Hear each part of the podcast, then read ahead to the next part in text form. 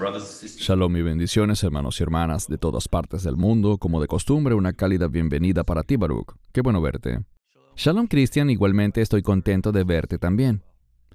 Gracias por acompañarme para esta enseñanza tan importante. Hemos estado recibiendo bastantes correos electrónicos y preguntas y parece que estamos viviendo una especie de angelmanía.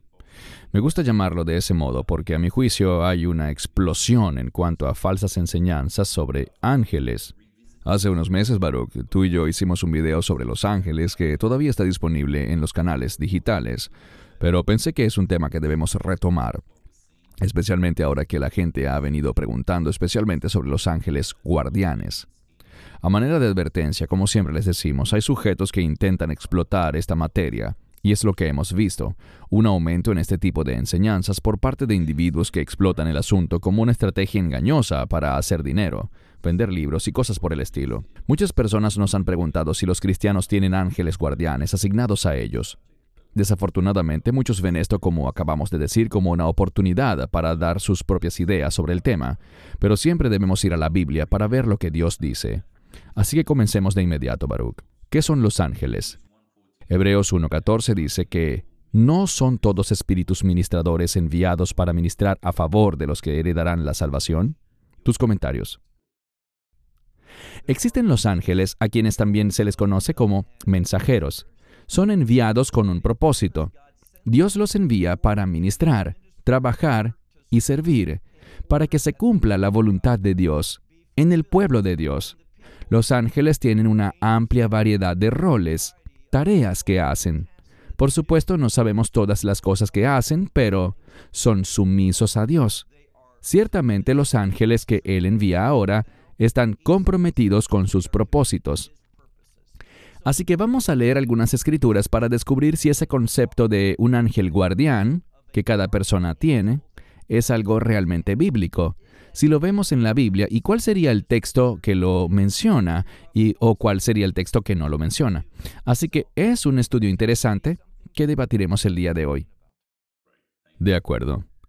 La palabra ángel proviene de la palabra griega ángelos y, como dijiste, significa mensajero. ¿Qué hacen?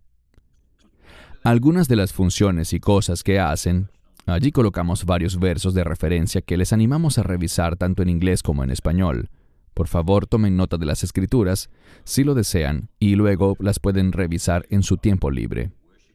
Ellos alaban a Dios, adoran a Dios, se regocijan en lo que Dios hace, sirven a Dios, se presentan ante Dios, son instrumentos del juicio de Dios. A muchas personas les gusta ignorar esa parte. Ellos traen respuestas a la oración, ayudan a ganar a las personas para Cristo, observan el trabajo y el sufrimiento cristiano, animan en tiempos de peligro y se preocupan por los justos a la hora de la muerte. Pasemos de inmediato a la siguiente lámina. El pasaje clave que me gustaría que compartieras y al que la gente normalmente se refiere para hacer referencia a que los creyentes tienen un ángel guardián es Mateo 18, verso 10. Mirad que no despreciéis a uno de estos pequeños, porque os digo que en los cielos sus ángeles ven siempre el rostro de mi Padre, que está en los cielos. Tus comentarios. Bueno, tratemos con la última parte de este versículo primero, donde dice, siempre ven el rostro. El rostro, y específicamente el rostro de Dios, es sinónimo de bendición y por lo tanto Dios bendice a los ángeles en su servicio y por supuesto se trata de su servicio hacia Él, en lo que Dios les ha ordenado a ellos hacer. En este pasaje, estos pequeños, no estamos seguros de lo que significa realmente este término pequeños, si se refiere a un niño o si habla de alguien que es joven en la fe. Pero vemos que dice, os digo que en los cielos, sus ángeles allí Bien, insisto, sabemos que existen ángeles ministradores. No podemos discernir en esto si existe un ángel específico asignado a un individuo específico. Mi creencia personal, a través del estudio de la palabra de Dios, es que los ángeles son enviados, son designados por Dios para sus propósitos con el fin de hacer justo las cosas que mencionaste en la lámina anterior, para ministrarnos, protegernos, ayudarnos. Pero, ¿tenemos uno en particular a quien llamaríamos el ángel guardián? No veo nada en la escritura que diga que de manera específica existe un ángel o ángeles asignados a un individuo en particular durante toda la vida de esa persona. Pero lo que sí vemos es que los ángeles sirven en cualidad de guardianes, es decir, que nos protegen, ministran, ayudan y asisten. Todo esto es parte del rol de los ángeles y sabemos que eventualmente, no en este cuerpo, sino en el reino de Dios, vemos que los creyentes van a juzgar a los ángeles, lo que significa que vamos a evaluar el trabajo que hicieron. Así que vemos que nosotros en nuestra forma final seremos mayores que los ángeles. Amén. Y con todo esto no buscamos que la gente se moleste, por supuesto, solo queremos ver lo que la Escritura nos dice. También les invitamos a que si consideran que estamos equivocados, si hay algún pasaje en el Nuevo Testamento o en la Escritura que diga que sí tenemos un ángel guardián, envíenlo. Pero estoy de acuerdo contigo, Baruch. Tampoco veo un verso que nos diga directamente que tenemos un ángel guardián asignado a nosotros toda la vida. Como dijiste, hay muchísimos espíritus ministradores que responden a los mandamientos de Dios y a sus instrucciones, que ayudan a las personas en tiempos de necesidad, como mostramos en la diapositiva anterior. Pero sí, estoy de acuerdo contigo. Tampoco veo ningún pasaje específico que diga eso. También queremos advertir para toda la audiencia sobre algunas de estas cosas porque hemos visto ciertos correos que nos escriben en los que se habla de ciertas prácticas incorrectas que vamos a discutir ahora.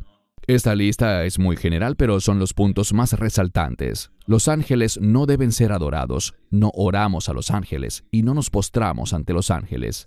La razón por la que lo mencionamos es porque en algunos correos que nos han escrito, personas han declarado que han visto a su ángel guardián y que se postraron y adoraron. Esto es algo muy grave que no debe suceder. Pero te cedo la palabra para tus comentarios, Baruch. Sí, estas tres cosas que has dicho, estos tres puntos son claramente enseñados en la Escritura. No se trata de que Baruch o Christian piensen de esta manera. Son verdades fundamentadas en la Escritura. Adoramos solo a Dios. Oramos solo a Dios. Y varias veces personas en la Biblia hicieron exactamente eso. Se postraron ante un ángel y el ángel mismo los reprendió y les dijo que no lo hicieran, pues ellos también eran compañeros nuestros en el servicio, es decir, que ellos también sirven a Dios como nosotros. Ellos lo hacen de manera diferente, pero tienen ese mismo llamado sobre ellos.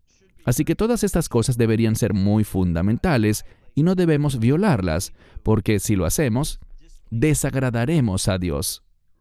Sí, correcto, gracias.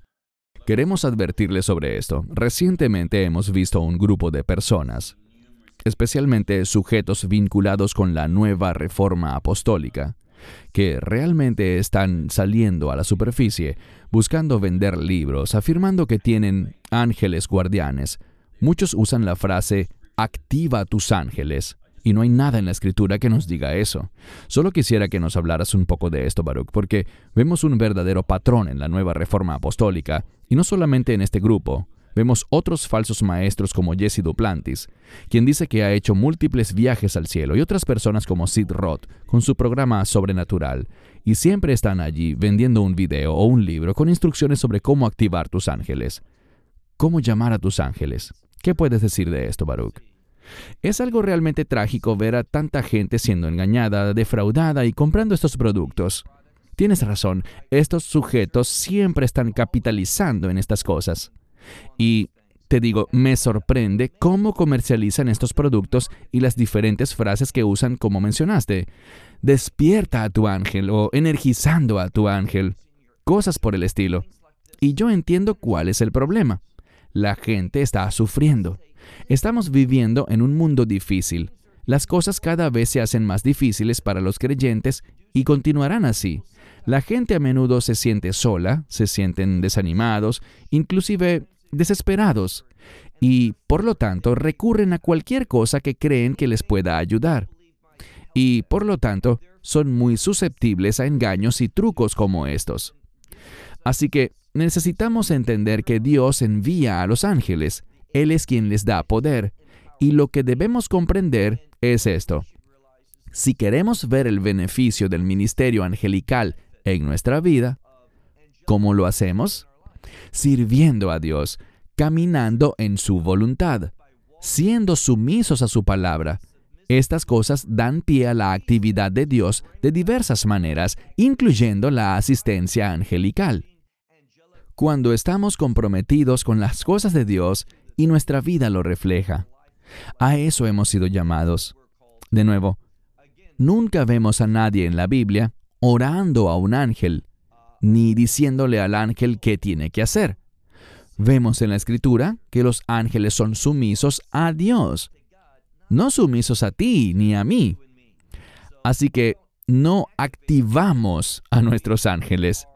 Lo que somos, y ojalá todos lo seamos, es receptores de su ministerio, porque estamos caminando en la voluntad de Dios.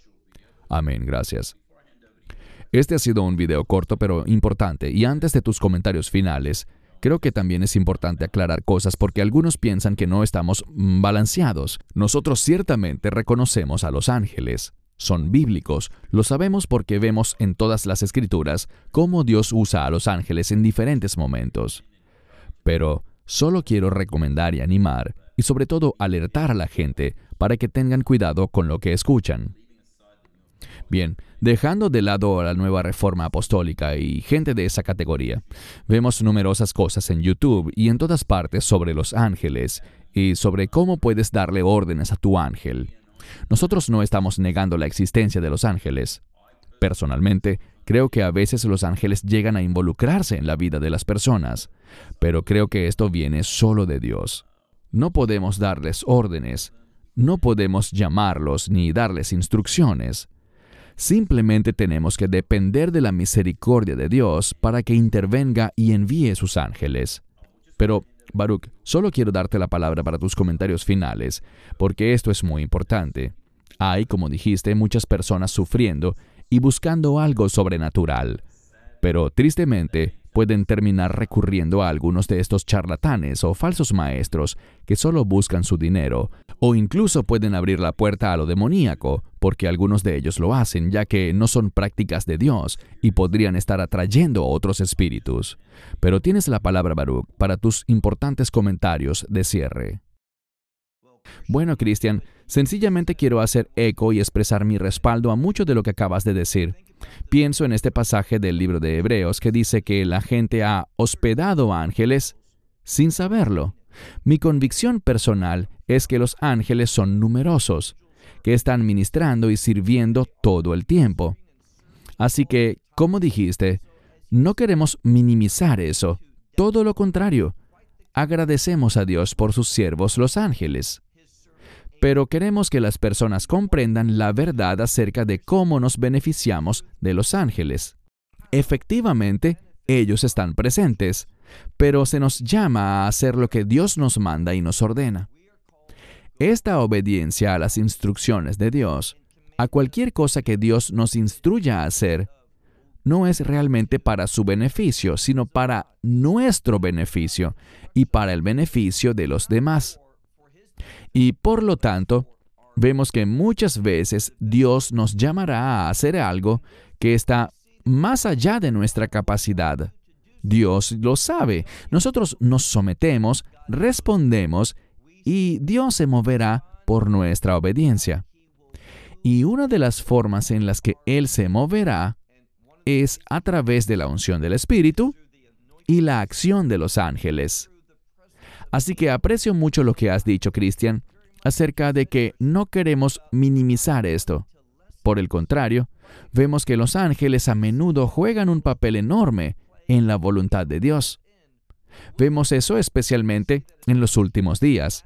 Lo vemos con Gabriel, lo vemos con Miguel.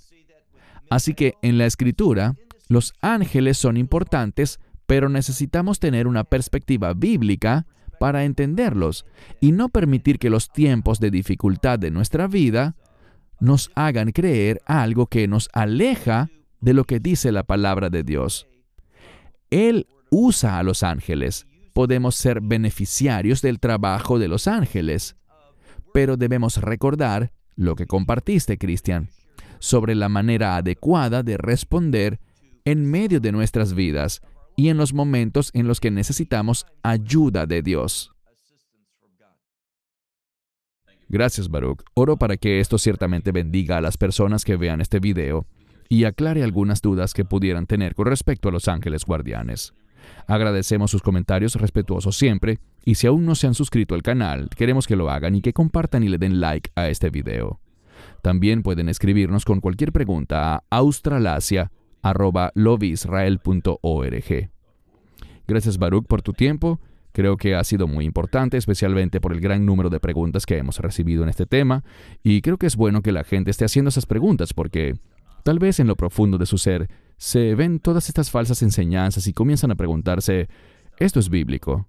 Así que, gracias a las personas que nos han escrito, les agradecemos a las personas que están viendo este video y espero que hayan aclarado algunas dudas. Gracias Baruch, aprecio mucho tu tiempo. Así que de parte de Baruch en Israel y de un servidor aquí en Sydney, Australia, gracias por acompañarnos y espero nos veamos de nuevo muy pronto. Shalom y que Dios les bendiga. Esperamos que te hayas edificado con el mensaje de hoy y lo compartas con otros. Te invitamos a seguir nuestros estudios cada semana por este canal y por el portal de YouTube de Amarás a Israel. También puedes descargar nuestra aplicación móvil gratuita Mi Estudio Bíblico. Finalmente, para obtener más información sobre nosotros, visita nuestra web amarasaisrael.org, donde encontrarás otras conferencias de Baruch en audio, video y texto. Hasta el próximo programa. Que el Señor te bendiga en Yeshua Hamashiach, Jesús el Mesías, mientras caminas con Él. Shalom desde Israel.